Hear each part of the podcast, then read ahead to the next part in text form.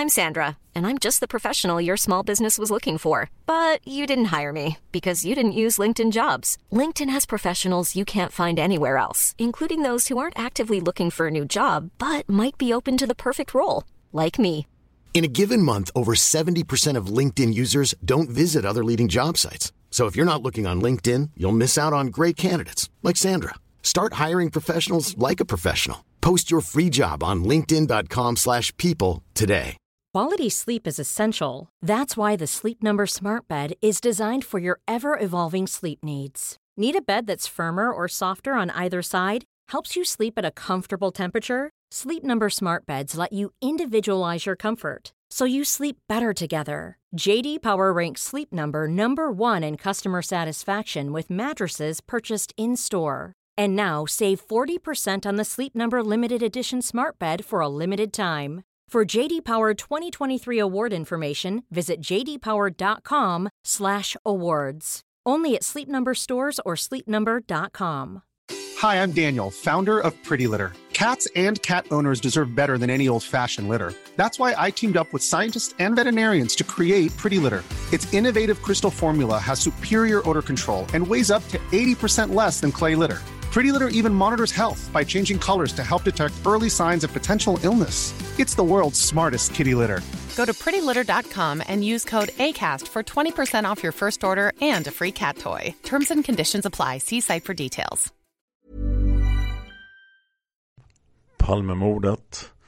Bulgarernas pistol. Sveriges statsminister Olof Palme är död. 90 000. Ja, det är mord på Sveavägen. Hörde de säger att det är Palme som är skjuten. Mordvapnet med säkerhet är en Smith Wesson, en revolver kaliber .357. Inte ett svar. Finns inte ett svar. För jag har inget. Och jag har inte varit Varför skulle jag Polisen söker en man i 35 till 40-årsåldern med mörkt hår och lång mörk rock. Det här avsnittet görs i samarbete med er, ja, via Patreon. Det är poddens största inkomstkälla och anledningen till att den fortfarande finns. Tack till er som sponsrar podden via Patreon, patreon.com slash Palmemordet. Vi börjar närma oss polisspåret. När jag tittade idag så stod Patreon på 418 dollar. Når vi 500 dollar så kommer jag att sätta igång med polisspåret direkt. Jag kommer göra research och inom fyra veckor kommer jag börja köra polisspåret. För jag vet att ni vill höra det. Jag kommer att varva det med andra avsnitt. Jag kommer inte köra mer än åtta avsnitt i rad med något spår. Men det vore kul om vi kommer fram till polisspåret.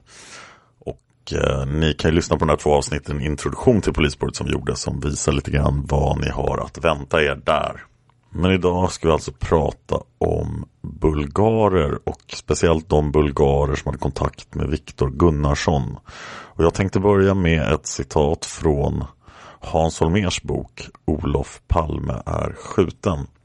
Hans Holmer har ju då för att skydda sig själv satt nya namn på alla, inklusive Viktor Gunnarsson som man kallar för Fredrik Svanberg. Så att den här passagen från Olof Palme skjuten kan bli lite förvirrande. Vi ska försöka mappa de här namnen på ett riktiga namn. Men Fredrik Svanberg är alltså Viktor Gunnarsson. Så här, nu läser jag från boken Olof Palme skjuten av Hans Holmer, sid 134. Gregor Bubka bor i en lägenhet på Hödersväg, Norsborg och är nära vän med Svanberg som ibland brukar övernatta hos honom. Bubka har också kontakt med en bulgar som heter Ivan Sälj och som driver en minilivsbutik nära Johannes kyrkogård. Polisens narkotikaspanare har från tid till annan intresserat sig för Sale som har en större villa i Mälarhöjden och som rör sig med mer pengar än vad butiken rimligen avkastar. Snacket går också i den undre världen att Sälja haft vapen i butiken och att Bubka vid något tillfälle i sin lägenhet hyst två bulgarer som rånat ett postkontor på Sankt Eriksgatan i Stockholm. Vid husrannsakan hos Svanberg hittade polisen en assanyckel som Svanberg inte ville kännas vid. Månader senare lyckades den envise Ture Nässén på spaningssektionen konstatera att nyckeln passar i låset på porten mot gatan i fastigheten där Sälj har sin butik. Men det visste vi inte då i mars månad. Bubka är också intressant för sin vänskap med Svanberg men också därför att han rör sig i kriminella kretsar och kan ha tillgång till vapen. På måndagen den 17 mars hörs Bubka av polisen och vid husrannsakan i hans bostad hittar spanarna en tårgaspistol gömd i köksspisen. Bubka är påfallande nervös och svettig under förhöret och när han pressas av kriminalerna uppger han att det ligger ytterligare en pistol instoppad under toalettstolen. Gaspistolen har 8 mm kaliber och är i dåligt skick. Den andra pistolen är av fabrikat Nagant och kaliber 35. Till bägge pistolerna finns några enstaka patroner. Bubka anhålls på kvällen av åklagare som misstänkt för olaga vapeninnehav. Sen fortsätter slumpmässigt texten i Hans Holmérs bok med lite om Saga, så jag tar det också. En kassörska på Saga anmäler vätskan att en okänd man ringt henne på biografen och sagt du ska dö. Och på ventilationstrumman i taket på herrtoaletten har en vaktmästare upptäckt skrapmärken. Det anmälda olaga hotet är inte mycket att göra åt, tycker Hans Holmér. Men polisens tekniker rycker ut till biografen för att undersöka spåret i taket. De kan efter en omständlig undersökning med fiberoptik slå fast att det inte finns någon revolver gömd in i lufttrumman och inte heller finner de något annat intressant. Men vi ska inte tillbaka till Saga utan vi ska fokusera på de här bulgarerna. Och de här uppgifterna jag kommer att fortsätta med i det här avsnittet då kommer förstås från Anders Leopolds pärmar. Det är alltså papperna som Börje Wingren tog med sig från Palmeutredningen olovligen och lämnade till Anders Leopold som då Tobias Henriksson fick ta del av i somras som jag nu också har tillgång till. Och eh, det innebär att allting är väldigt ostrukturerat. Det finns ingen vidare ordning på det och vi måste skapa den ordningen. Men jag vill börja redogörelsen av de här förhören som rör bulgarerna med Stojan D. Han är inte en av de två bulgarer som omnämndes tidigare. Han är förhörd just av Turen Sen den 27 mars 1986. Turen Sen kommer komma tillbaka när vi börjar prata om Christer Pettersson och är väldigt viktig för Christer Pettersson-spåret. Men här har han alltså förhört Stojan D. Ovannämnda dag sammanträffade undertecknad med Stojan med anledning av att den eventuellt skulle kunna lämna en del information angående mordet på statsminister Olof Palme. Stojan berättar följande. Han är sedan en längre tid tillbaka mycket god vän med en nära bekant till Georgi J, boende i Norsborg. Georgi J alltså den som kallas för Gregor Bubka i Holmers bok. Genom sin gode vän som han inte vill uppge namn på. Han var alltså mycket god vän med nära bekant till Georgi J. Eh, hade Stojan fått vetskap om att Georgi J suttit på Krim bland annat för olaga vapeninnehav.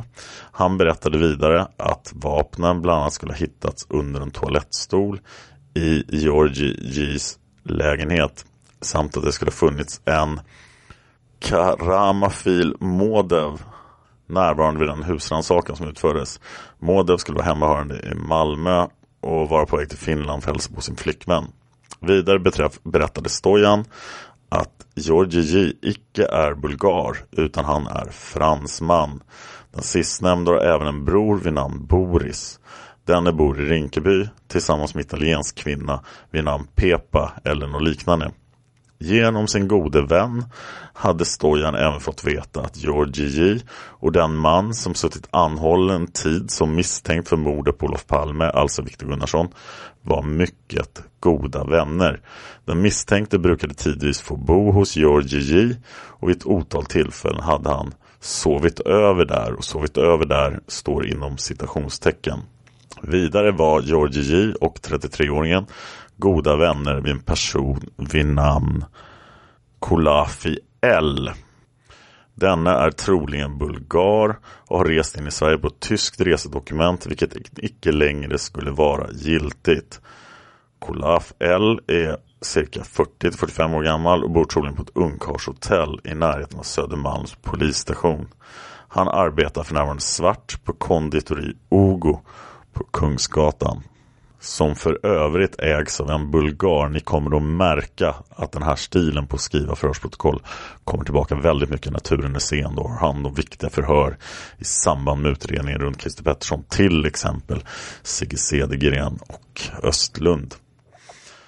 Eh, Stojan fortsätter och han berättade vidare att konditori Ogo på Kungsgatan är samlingsplats för en massa kriminella bulgarer och jugoslaver. Det skulle vara där som man planerar olika brott, både mindre brott och grova sådana.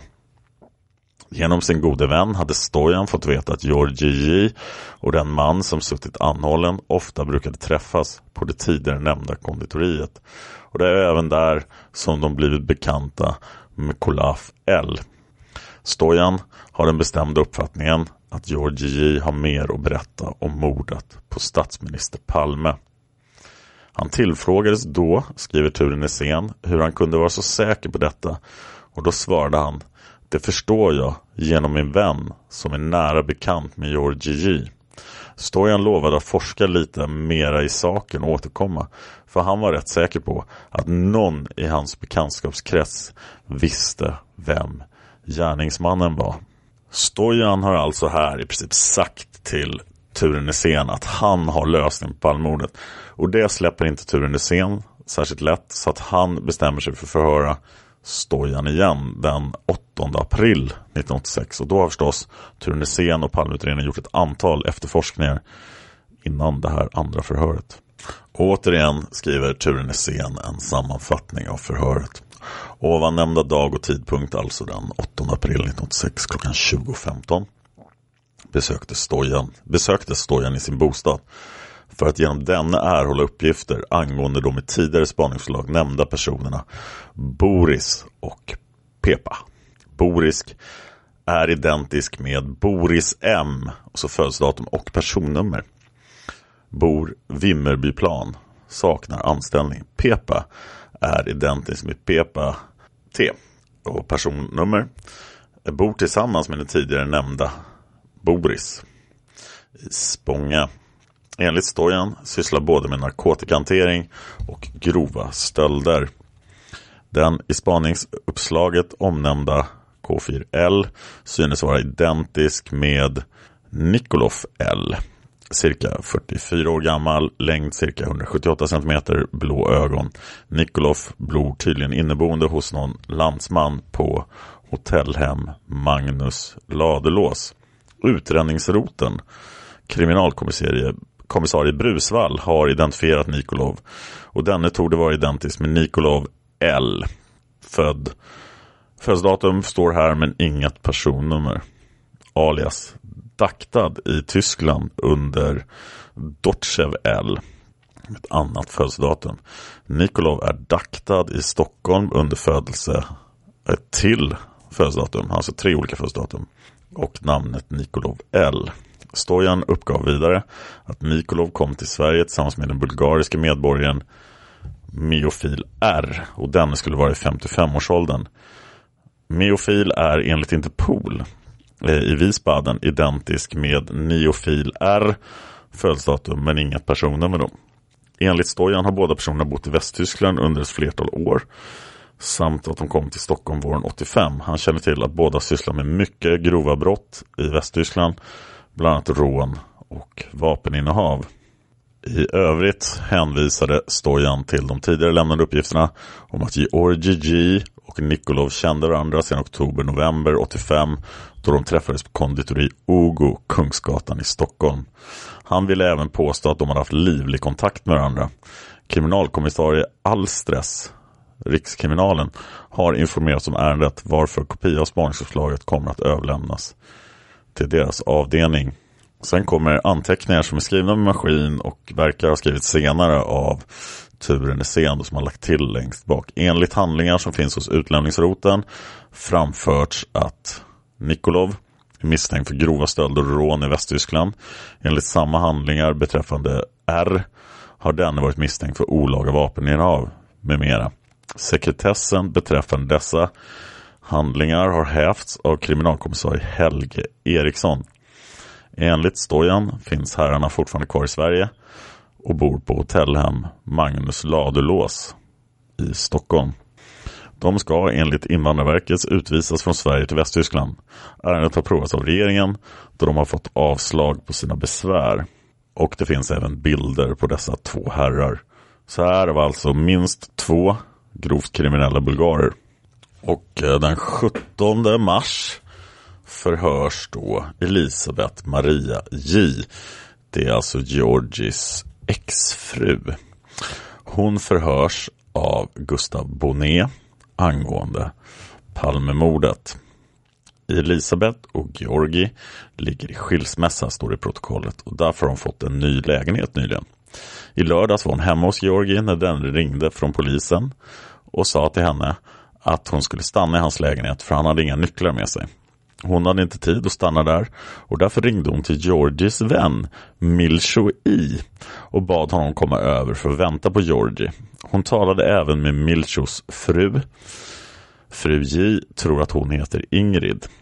Och de här två karaktärerna, Milcho I och Ingrid, de kommer att komma tillbaka i senare senare i podden eller i senare avsnitt.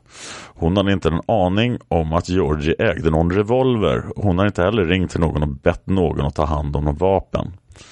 Hon känner själv Viktor Gunnarsson och har träffat honom i sällskap med Georgie några gånger. Hon har uppfattat honom som en pratmakare, en som vet allting. Han är bäst. Hon tror inte att hon skulle, han skulle kunna skada någon. Och nu har vi kommit fram till första förhöret med Georgie J och det tidigaste jag hittat är från den 15 mars. Han förhörs också av Gustav Bonnet. Så Georgie J på Hödersvägen Norsborg. Gustav Bonnet skriver också sammanfattningar. Georgie berättar att han lärde känna Viktor Gunnarsson för cirka tre månader sedan. Georgie och en annan bulgar vid namn Milcho I satt på Café Bravo och drack öl. Viktor Gunnarsson satt vid ett annat bord och talade engelska med några stycken som också satt där. Milcho har nyligen kommit till Sverige från Bulgarien och talar inte svenska. Han kan dock engelska och Gunnarsson började tala med honom. Georgie fick uppfattningen att Viktor Gunnarsson var engelsman. Eh, Georgie och Milcho blir hembjudna till Viktor. Milcho är religiös och Viktor Gunnarsson börjar tala om religion. Eh, och de talar med varandra om religion på engelska. De var hemma hos Viktor i cirka en timme. Vid det tillfället var det bara de tre i lägenheten. Kanske en månad senare kommer Viktor Gunnarsson hem till Georgie i sällskap med en ryska i 35-årsåldern. Även Milcho var hemma hos Georgie den gången. För cirka en månad sedan sitter Georgie på kafeterian vid Hallunda centrum. Viktor Gunnarsson kommer dit och de börjar prata med varandra. Och Viktor berättar att han väntar på en amerikansk flicka. Amerikanskan kommer och visar sig vara i 30-årsåldern. Sedan har Georgie träffat Viktor Gunnarsson på Bulgariska kaféet på Kungsgatan bredvid Good Old Days. Sedan dess har han inte träffat Viktor Gunnarsson. Viktor har berättat för Georgie att han är lärare. De har inte talat politik eller liknande och Georgie tycker att Viktor Gunnarsson pratar för mycket. Sen börjar Gustav Bonnet visa bilder för Georgie. Eh, och tyvärr har vi inte de här bilderna. Men vi har resultatet av bildvisningen. Så jag ska försöka göra det tydligt. Då. Det är ganska kort. Eh, Georgie känner igen den som är ensam på bild nummer 1, 2, 3. Han tror att den är från Egypten och bor i Fittja. Han har sett honom tillsammans med Viktor Gunnarsson han känner igen personen längst till vänster och längst till höger på bild. Den till höger heter Dragan, bild nummer åtta. Den till höger heter Dragan i förnamn, den till vänster heter Milcho. Bor i Norsborg, han är från Bulgarien och Dragan är från Jugoslavien. På bild 16 finns mannen från 123 och på bild 17 finns Dragan på nytt. Samt en kvinna som är granne till Georgi. Nästa dokument jag tänkte ta mig an är från polisassistent Kjell Skämstad med anledning av Palmemordet. Det är från den 17 mars. Framkomna uppgifter i samband med husrannsakan hos Georgi på Hödersväg i Norsborg. Eh, den 17 mars 1986 klockan 13.35 utförde patrull 5540 och 5542 med inspektör J Magnusson på Brunelius P.A. Andersson. Det är en del av protokollet saknas här ute på kanten. P.A. Åhlén, P.A. Sundén och Skämstad husrannsakan på Hödersväg 12 i Norsborg hos Georgie J. Som vid det här tillfället är 31 år gammal. Georgie fanns vid detta tillfälle på KK1 för förhör. I lägenheten fanns Karamfil Modev. han var ensam där.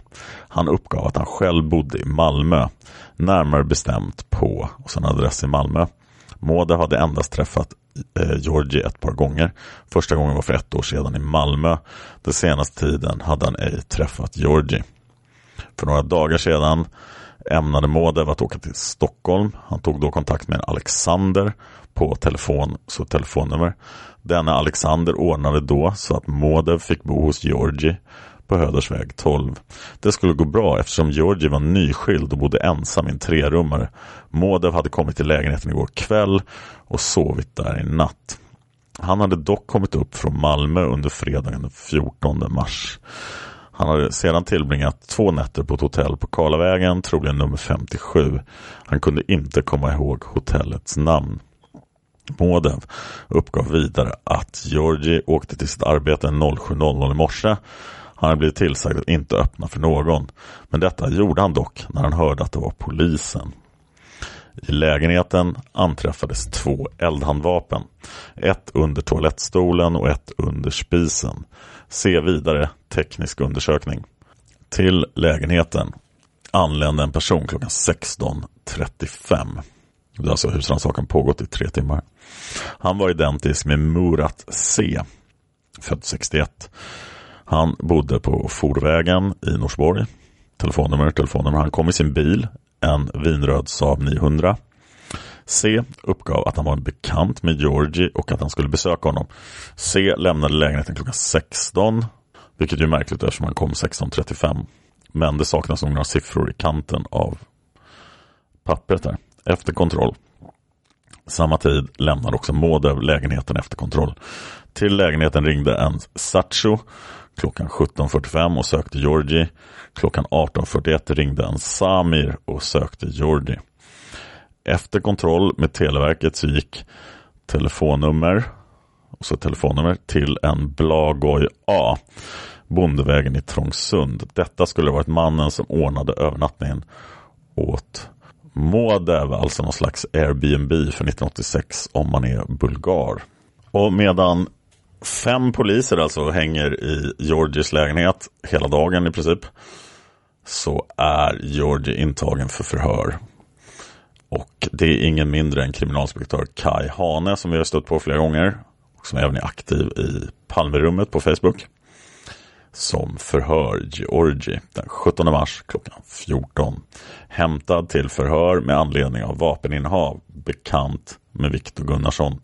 Georgie hörs av kriminalinspektör Bonnet eh, som inte står omnämnd högst upp på pappret, med anledning av uppgift om att Georgi ska ha vapen. Han har tidigare hört om detta och förnekat innehav. De förhören har inte kunnat hitta. Georgi uppger nu att när polisen förra gången kom hem till honom hade han en pistol sittande i strumpan på ena benet. Och när polisen inte såg pistolen i strumpan så tog han upp den och gömde den i soffan. När han kom hem flyttade han den till utrymme under spisen i köket. Enligt Georgie ska vapnet vara en gas slash startpistol som han själv infört i Sverige. Han förnekar att han köpt eller sålt några som helst vapen. Han har ej heller bett sin fru gömma vapnet. Sen har eh, Kai Hane skrivit till längst ner på förhörsprotokollet. Det hölls ett ytterligare förhör med Georgie i närvaro av Gustav Bonnet och Ulf Norlin. Georgie berättade då att han ljugit i det tidigare förhöret och att han har ytterligare ett vapen hemma. En revolver som han har gömt i toaletten hemma hos sig. Så Georgie hade alltså tre vapen i sin lägenhet när polisen gjorde husrannsakan där. Och som vi fick reda på Hans Holmér då så anhölls Georgi av åklagaren misstänkt för olaga vapeninnehav efter det här förhöret. Och ni har redan hört namnet Milcho flera gånger här nu så nu ska vi gå över till att granska Milcho. Men för att göra det så måste vi börja med ett förhör som hålls av Bengt Bager den 17 mars 1986 med en kvinna vid namn Birgitta. Planning for your next trip? Elevate your travel style with Quince. Quince has all the jet setting essentials you'll want for your next getaway, like European linen, premium luggage options, buttery soft Italian leather bags, and so much more. And it's all priced at 50 to 80% less than similar brands. Plus, Quince only works with factories that use safe and ethical manufacturing practices. Pack your bags with high-quality essentials you'll be wearing for vacations to come with Quince. Go to quince.com slash trip for free shipping and 365-day returns. If you thought the only way to get a more defined jawline with natural-looking results was through surgery, think again. Juvederm Volux XC is a non-surgical injectable gel filler that improves moderate to severe loss of jawline definition and can help you achieve natural-looking results with little downtime. Even better, this improved definition lasts up to one year with optimal treatment. No maintenance required. Improve jawline definition for a smooth, sculpted look with Juvederm Volux XC. For important safety information and to find a licensed specialist, visit juvederm.com. That's J U V E D E R M.com. Not for people with severe allergic reactions, allergies to lidocaine, or the proteins used in Juvederm. Common side effects include injection site redness, swelling, pain, tenderness, firmness, lumps, bumps, bruising, discoloration, or itching. There's a risk of unintentional injection into a blood vessel, which can cause vision abnormalities, blindness, stroke, temporary scabs, or scarring. Talk to a licensed specialist to find out if it's right for you. A lot can happen in the next three years. Like a chatbot may be your new best friend. But what won't change? Needing health insurance. United Healthcare Tri Term Medical Plans are available for these changing times. Underwritten by Golden Rule Insurance Company, they offer budget friendly, flexible coverage for people who are in between jobs or missed open enrollment. The plans last nearly three years in some states, with access to a nationwide network of doctors and hospitals. So, for whatever tomorrow brings, United Healthcare Tri Term Medical Plans may be for you. Learn more at uh1.com. B. Och hennes man. Förhör med ovanstående Birgitta B samt med Anders B. Boende i Norsborg. Eh, patrullen KSA med Bengt Bager och Anders Karlsson beordrades till ovanstående adress för att höra Birgitta B. Hennes dotter Karin fanns i bostaden och berättade att hennes mamma fanns i Vivo-butiken där hon hördes. I affären var också Anders B som var med och lämnade uppgifterna. Birgitta säger att hon haft en Inger N inneboende hos sig i cirka tre år. Eh, Inger träffade så småningom en man från Bulgarien vid namn Milcho I. Denne flyttade samman med Inger i Birgittas lägenhet den 17 april 1985 och de två gifte sig den 12 juli 1985. Milcho har en kamrat på Hödersväg vid namn Georgi. Denne är gift med en polska vid namn Elisabeth. Milcho och Georgi umgås mycket med en som alltid kallas för Wick. Han kommer ofta att ringa till paret Bs lägenhet och avlägger också många besök hos dem. Vick gör ett mycket falskt intryck på Birgitta och Anders är när han länge ger sken av att vara amerikan och pratar alltid engelska med amerikansk accent. De genomskådar dock denne och förstår att han är svensk. Vick uppger också att han har tagit en mängd olika examina såsom filmag etc. Men de förstår att detta också är en bluff. Så småningom får de reda på att Vick egentligen heter Åke Olsson och ska bo på Klövervägen i Hallunda. Dock vet inte Birgitta och Anders numret, har ej heller varit dit. Vick har också uppgivit alla möjliga identiteter till paret. Varför han gör så vet de inte. Om han bara vill uppge sig vara finare än vad han egentligen är. Han har stor förmåga att uttrycka sig i tal och att föra sig. Torsdagen den 27 februari, det vill säga dagen före mordet på Olof Palme, någon gång mellan halv fem och fem på eftermiddagen, är Vick hem till Birgitta och Anders lägenhet och frågar då efter Milcho. Fram till tisdagen den 4 mars har Vick sedan ringt till Milcho ett flertal gånger. Den 4 tredje var Birgitta i sitt badrum och hör att någon kommer. Hon hör att det är Vick, men hon ser dock inte Vick denna gång. Efter en liten stund går Vick och Milcho iväg och hon hörde att de båda skulle gå ner till pizzerian i Norsborgs centrum. Milcho och Georgi, som båda är bulgarer, har kamrater på pizzerian och kan nämligen prata med varandra trots att dessa är jugoslaver. De förstår dock den makedonska som bulgarerna pratar. Den 27 andra är således den sista dag som paret B ser Vic eftersom de inte ser honom vid hans besök i lägenheten den 4 mars. På förmiddagen lördagen den 15 mars ringer Georgies fru Elisabeth ett flertal gånger till Birgitta och Anders och frågar efter Milcho. Hon säger att denne ska komma till henne på Hödersväg och ta hand om några nycklar. Detta har Milcho gjort vid ett tidigare tillfälle då Elisabeth och Georgie höll på att separera. När Milcho kommer vid tiotiden säger Birgitta att Elisabeth har ringt och han ringer då upp henne. Milcho går iväg ensam till Elisabeth och Milchos fru Inger stannar kvar hos Birgitta och Anders. Efter cirka en halvtimme, någon gång vid 10.30-tiden, återkommer Milcho och pratar med Inger. Detta sker som alltid på engelska, men Birgitta hör inte vad de säger. Birgitta har inte uppfattat att Milcho var upprörd, utan hon tyckte att han var som vanligt. Efter ett tag kommer Inger ut till Birgitta som då är i köket och säger att hon måste berätta något för det är ju inte klokt. Inger var då mycket upphetsad. Hon säger att när Milcho var hos Elisabeth fick han en begäran att han skulle ta hand om en pistol. Om Inger sa pistol eller om hon möjligtvis sa skjutvapen kommer Birgitta ej ihåg när kriminalinspektören frågar Birgitta om det var pistol eller revolver som sagts. Om pistolen visats för Milcho vet ej heller Birgitta. Ej heller om den fanns hemma i lägenheten hos Georgie och Elisabeth. Anledningen till att Elisabeth ville få Milcho att ta pistolen var att Georgie just då satt i förhör hos polisen. Milcho säger dock bestämt nej till detta. Sen sitter alla fyra och tittar på Olof Palmes begravning på tv, det vill säga paret Milcho och Inger samt Birgitta, hennes man Anders är på kurs. Deras dotter Karin är dock hemma med ett skadat ben. Så småningom ringer Milcho upp Georgie och den har just kommit hem från förhör hos polisen. Milcho går iväg till Georgie medan Birgitta och Inger åker in till Stockholm för att äta en bit mat. Detta gör de på Good Old Days på Kungsgatan. Därefter kör de i flera timmar för att defilera förbi Palmes grav. De två kommer hem till lägenheten 01.45-tiden.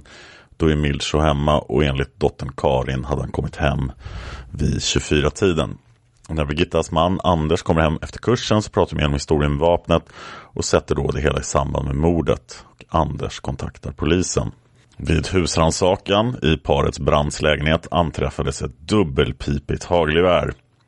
Side by side nummer och så ett nummer som Anders innehar med tillstånd av Huddinge-polisen. Skott får ej avlossas. Anders har detta gevär som prydnad. Det här pekar ju då mot Inger och Milcho. Och här har jag ett spaningsuppslag grövre brottsmål från G. Forsberg, kriminalinspektör, som den 17 mars 1986 klockan 13.25 hämtar Inger N till förhör. Så det här är alltså en rapport om hämtningen av henne.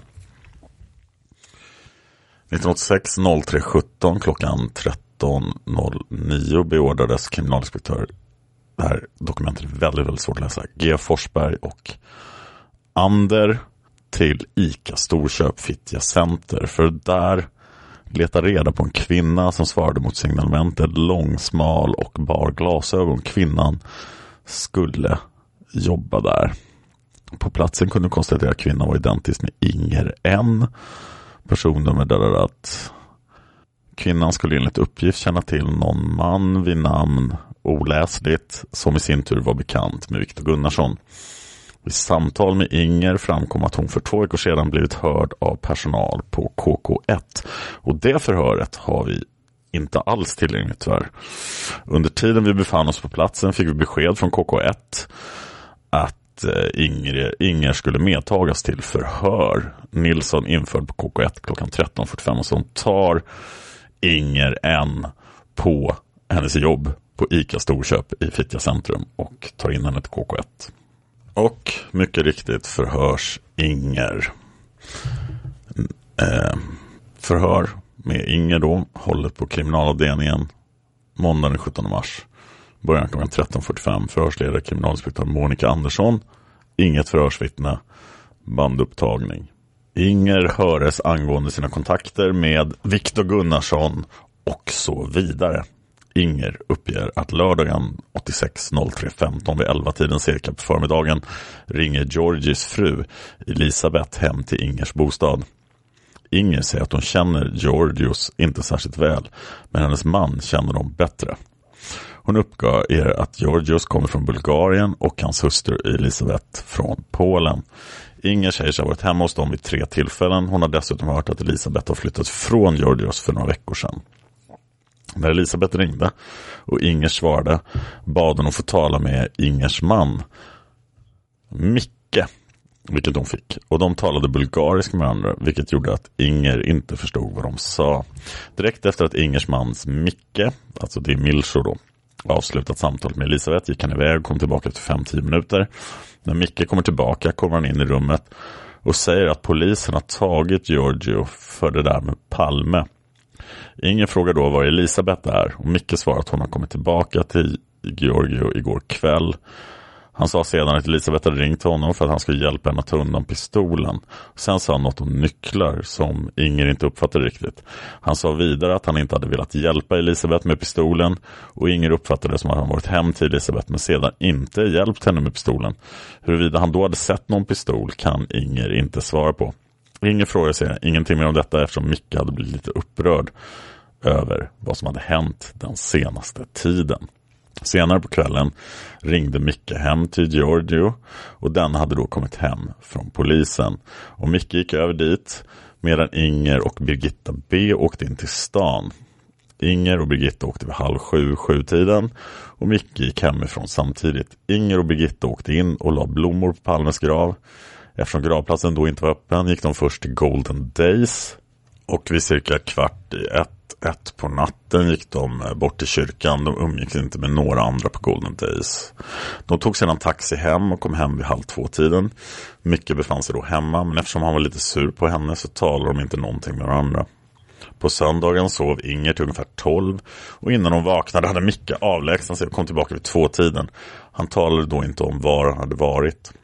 Under söndagen sedan så berättade Inger om det här med samtalet om vapnet för Birgitta och under eftermiddagen berättade hon samma sak för Anders som blev mycket upprörd av vad han fick höra. Under söndagen var sedan Micke hemma hela helgen. Hela dagen. På måndagsmorgonen gick Inger till sitt arbete vid halv nio-tiden och Micke gick vid sju-tiden. Vid nio-tiden ringde sedan Anders till Inger på hennes arbete och talade om att han hade diskuterat med sin fru om det här vapnet och att han ville tala med polisen. Inger uppfattade först att han menade att hon skulle kontakta polisen. Hon ville vänta med detta tills hon hade hört närmare Micke vad som egentligen hade hänt. Men Anders sa att han själv skulle kontakta polisen och fick sedan namnet på undertecknad och hörde sedan av sig. Beträffande George säger Inger att hon inte vet särskilt mycket om honom. Annat än att han jobbar tillsammans med Micke och att det är han som har hjälpt Micke med jobbet på Sturehof. Hon känner inte till om George är engagerad politiskt i någon gruppering. Beträffande det aktuella vapnet kan Inger inte lämna några upplysningar utan säger att Micke endast uttryckte att det var en gun. Inger och Micke talar med varann på engelska. Inger har lyssnat till inspelningen av förhöret och förklarar sig nöjd med detta. Det första förhöret jag kunnat hitta med Micke, alltså Milcho i, är från den 14 mars. Eh, från kriminalinspektör Lönnblad. Hörs beträffande Viktor Gunnarsson. Milko träffade Viktor Gunnarsson första gången 1985 i november månad på en restaurang. Det var Viktor som tog kontakt genom att gå fram till det bord Milko, Milcho satt vid. De skriver hans namn helt olika olika förhör. Milcho var med en jugoslavisk vän vid namn Dragan. Milcho känner enbart till hans förnamn, okänt telefonnummer. Dragan talade om för Viktor att han var i videobranschen och gjorde korta reklamprogram. Viktor talade om att även han var i denna bransch. Detta var början av den vänskap som är mellan Milcho och Viktor Gunnarsson. Vad Milcho nu vet var det ett vänskapsförhållande mellan Viktor och Dragan under några veckor men detta har nu upphört. Dragan har för Milcho sagt att han inte anser att Viktor Gunnarsson är seriös utan en stor lögnare. Efter ett gräl Milcho hade med sin fru i slutet av oktober eller början av november stannade han i Viktor Gunnarssons lägenhet i två veckor. Han fick sova i en campingsäng. Senaste gången Milcho sov över hos Viktor var natten mellan 19 och 20 februari 1986. Uppgiften är något osäker. Det kan ha varit den 18 februari. Denna dag träffade Milcho Viktor i Hallunda Center vid 17-18-tiden. De beslöt att gå på bio och de skulle se Tillbaka till framtiden på Filmstaden. De var först i Viktors lägenhet innan de åkte till staden. Filmen började klockan 21. Eftersom det var något tidigare satt de på ett konditori i Filmstaden. I konditoriet träffade Viktor Gunnarsson en man från Iran som Viktor inte träffat på ett år. Detta förstod eh, Milcho på samtalet, vet inte namnet på iranien. På förfrågan säger Milcho att de inte diskuterade politik utan oläsligt, olösligt. De talade på engelska. Iranien var med på filmen. Den var slut omkring klockan 23. De har ingen brådska hem utan gick runt på stan. Milch är absolut säker på att de inte var på något annat ställe utan slögick till tunnelbanan. Milcho anser att Viktor Gunnarsson är hans bästa vän i Sverige och den kvällen talade de om Milchos problem i äktenskapet. Tillfrågan om Viktor Gunnarsson har en lägenhet i Gamla stan svarar Milch att det känner han inte till. I början av deras vänskap hade Viktor Gunnarsson talat om att han hade ytterligare en lägenhet i stan. Han hade sedan inte talat om den och Milcho tror att Viktor har ljugit om denna lägenhet. När han fick höra om detta om lägenheten hade han inte känt Viktor särskilt länge. Han har hört ett samtal med ägaren till Orientresor tala med Viktor Gunnarsson om en lägenhet. Vad Milcho förstod hade Viktor hjälp av ägaren att skaffa en lägenhet i stan. Lägenheten var på fyra rum och Milcho vet inte var den är belägen. Vad, eh, vad Milcho vet så tog Viktor Gunnarsson inte lägenheten. Viktor har haft flera flickvänner under tiden och Viktor kan namnge, det måste rimligtvis vara Milcho kan namnge eh, oläsligt. Ase, Åsa kanske, Maria och en negerflicka.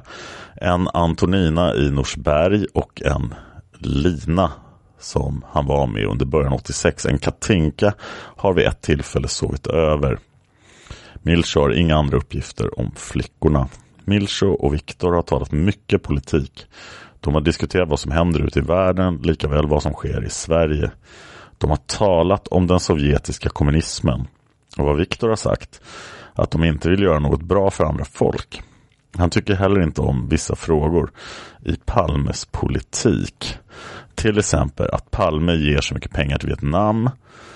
Eh, Viktor är rädd för vad som händer i Sverige. Milcho påpekar att Viktor inte anser eller skyller Palme för detta. Viktor har inte varit arg på Palme utan Milcho räknar upp sådana historiska personer som Stalin och Hitler. Viktor anser att svenskarna sover och måste väckas för att se vad som händer i världen. Milcho är tillfrågad om notis. Han uppger att han sett en massa anteckningar men för honom betyder de inget då han inte förstår svenska särskilt väl. Han har inte heller sett vapen eller ammunition. Och här förevisas Milcho en massa bilder av kriminalinspektör Lönnblad. Men protokollet är tyvärr nästan oläsligt och eftersom ja, bilder lämpar sig inte så bra i en podd så hoppar jag över den biten. Den eh, 17 mars med början klockan 14.20 förhör inga mindre än kriminalinspektör Dick Lönnblad och Inge Uvemo Milcho i kriminalpolisens lokaler. Det är alltså tre dagar efter förra förhöret. Förhöret gäller telefonsamtal från Elisabeth J 860315. Milcho uppger att han fick ett telefonsamtal lördagen den 15 mars 1986 vid pass 10-tiden. Det var Elisabeth som ringde. Hon talade om för Milcho att Giorgio inte var hemma utan hon ville att Milcho skulle komma över till Hödersväg nummer 12 där hon befann sig och ta nycklarna till lägenheten. Milcho uppger att han genast gick över till lägenheten. Elisabeth öppnade och Milcho gick in och märkte att även hennes pojke fanns i lägenheten. Milch uppger att Elisabeth tog in honom i badrummet och sa att det finns en sak som polisen inte får hitta. Och Milch uppger att han själv fyllde i vad han trodde Elisabeth skulle säga, nämligen om en pistol. Milch uppger att han sedan två månader tillbaka känt till att Giorgio J haft en pistol i sin ägo. Han har även sett denna pistol. Elisabeth svarar jakande på detta att det gällde pistolen. Milcho talar om för Elisabeth att han inte kan ta ansvar för pistolen. Han upplyser henne också om att han själv varit utsatt för polisförhör vid ett tillfälle och att polisen varit hemma i hans bostad vid ett annat tillfälle. Därefter går Milcho ifrån lägenheten. Milcho är av den uppfattningen att han trodde att pistolen fanns i lägenheten på lördag morgonen. Tillfrågad varför Elisabeth skulle ge Milcho nycklar säger Milcho att han inte tror att hon vågade tala om polisen i telefon utan använde ordet nycklar istället. Tillfrågan beträffande vapnet uppger Milcho att han en kväll för ungefär två månader senare var hemma hos Giorgio och tittade på TV. Han satt i deras hörnsoffra då Giorgio sätter sig på hans vänstra sida, petar någonting in i sidan och säger till honom Har du några pengar? Milcho tittar då ner. Han trodde först att han petade med ett pekfinger, men han får se att det är en pistol. Han uppger att pistolen är liten. Han uppfattar att färgen var mörk, kanske brun, och han uppfattade vapnet som en leksakspistol. Milcho har inte sett några patroner och vid detta tillfälle sa han till Giorgio att han skulle sluta. Han var rädd att ett skott skulle gå av av misstag. Men då säger Giorgio att det finns inte några patroner i vapnet. Milcho hämtar till förhör 86.03.17 klockan 13.30 på restaurang Sturehof av Langgren och Degerstam från KSB. Föret avslutat klockan 14.35. Under hand avlyssnat och godkänt. Dick Lundblad, kriminalinspektör. I hörbara delar rätt avskrivet intygas alltså Ulla Persson. Polisen verkar här inse då att de har tillgång till en man som alltså anser att Viktor Gunnarsson är hans bästa vän. Och eh, de har en till fråga att ställa till Milch. Och sen nästa dag, den 18 mars, så ringer kriminalinspektör Lönnblad upp Milcho. Eh, och här är till spaningsförslag i grövre brottmål då. Milcho hörs per telefon angående uppgift om att han tillsammans med Viktor Gunnarsson företagit en resa till Oslo januari 1986. Milcho förnekar att en sån resa skulle ha ägt rum. Han uppger att Viktor Gunnarsson någon gång i november velat åka till Oslo och att han ville att Milcho skulle följa med. Viktor Gunnarsson hade sagt att han behövde åka till Oslo för att ta några bilder till reklamfilm. Milcho, som inte hade några pengar, ville veta var de skulle bo och Viktor Gunnarsson hade svarat att de skulle bo hos vänner. Vilka vänner vet inte Milcho för han hörde inga namn. De skulle resa i Milchos frus bil. Milcho uppfattade inte planerna som var seriösa. De var som andra planer som de hade. De rann ut i sanden. När de talade om detta var det under en period som de var mycket tillsammans. Och det var alla förhör i bulgarspåret som jag har lyckats hitta hittills. Jag återkommer om jag får tag på några fler. Och eh, då ska jag avsluta med att berätta att jag vill ha iTunes-recensioner om ni lyssnar på den här podden på en Apple-plattform så ge mig gärna iTunes-recensioner. Om ni lyssnar på någon annan plattform, ge mig gärna recensioner också. Men jag kan bara läsa dem om ni säger att ni har gett dem. Så för jag ser bara iTunes-recensioner automatiskt. Jag ska inte läsa några idag. Palmemordet finns på Facebook. Eh, Palmevandringen är full. Eh, det finns dock reservplatser för er sponsorer på Patreon som vill vara med. Det är 35 personer som är anmälda. Palmemordet finns också på Youtube. Där går det jättebra att kommentera enskilda avsnitt. Jag har en ny podd som heter Massmördarpodden som finns på podmi.com. Eh, ja, och eh, jag kommer att vara på mordplatsen klockan 23.21 den 28 februari 2018. Och där träffar jag mer än gärna alla lyssnare på podden. Så vi ses på mordplatsen. Tack för att ni lyssnar på Palmemordet. Som ni kanske hör så är jag sjuk, jag har halsfluss och en dubbelsidig ögoninflammation. Så jag trodde i det längsta att det här avsnittet skulle gå att göra. Men eh, jag blev så pass bra att jag kunde göra det med den här konstiga viskrösten. Så jag hoppas att ni inte stör allt för mycket på den. Och jag är förhoppningsvis tillbaka nästa vecka om jag inte blir ännu sjukare. Man hittar Palmes mördare om man följer PKK-spåret till botten. Därför att ända sedan Julius Caesars tid har det aldrig hört talas om ett mord på en framstående politiker som inte hade politiska skäl. Polisens och åklagarens teori var att han ensam hade skjutit Olof Palme. Och det ledde också till rättegång. Men han frikändes i hovrätten.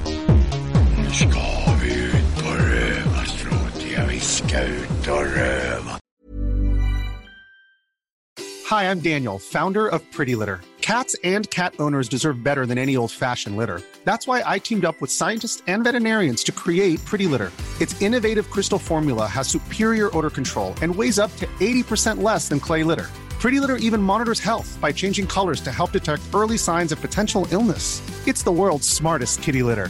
Go to prettylitter.com and use code ACAST for 20% off your first order and a free cat toy. Terms and conditions apply. See site for details. Planning for your next trip?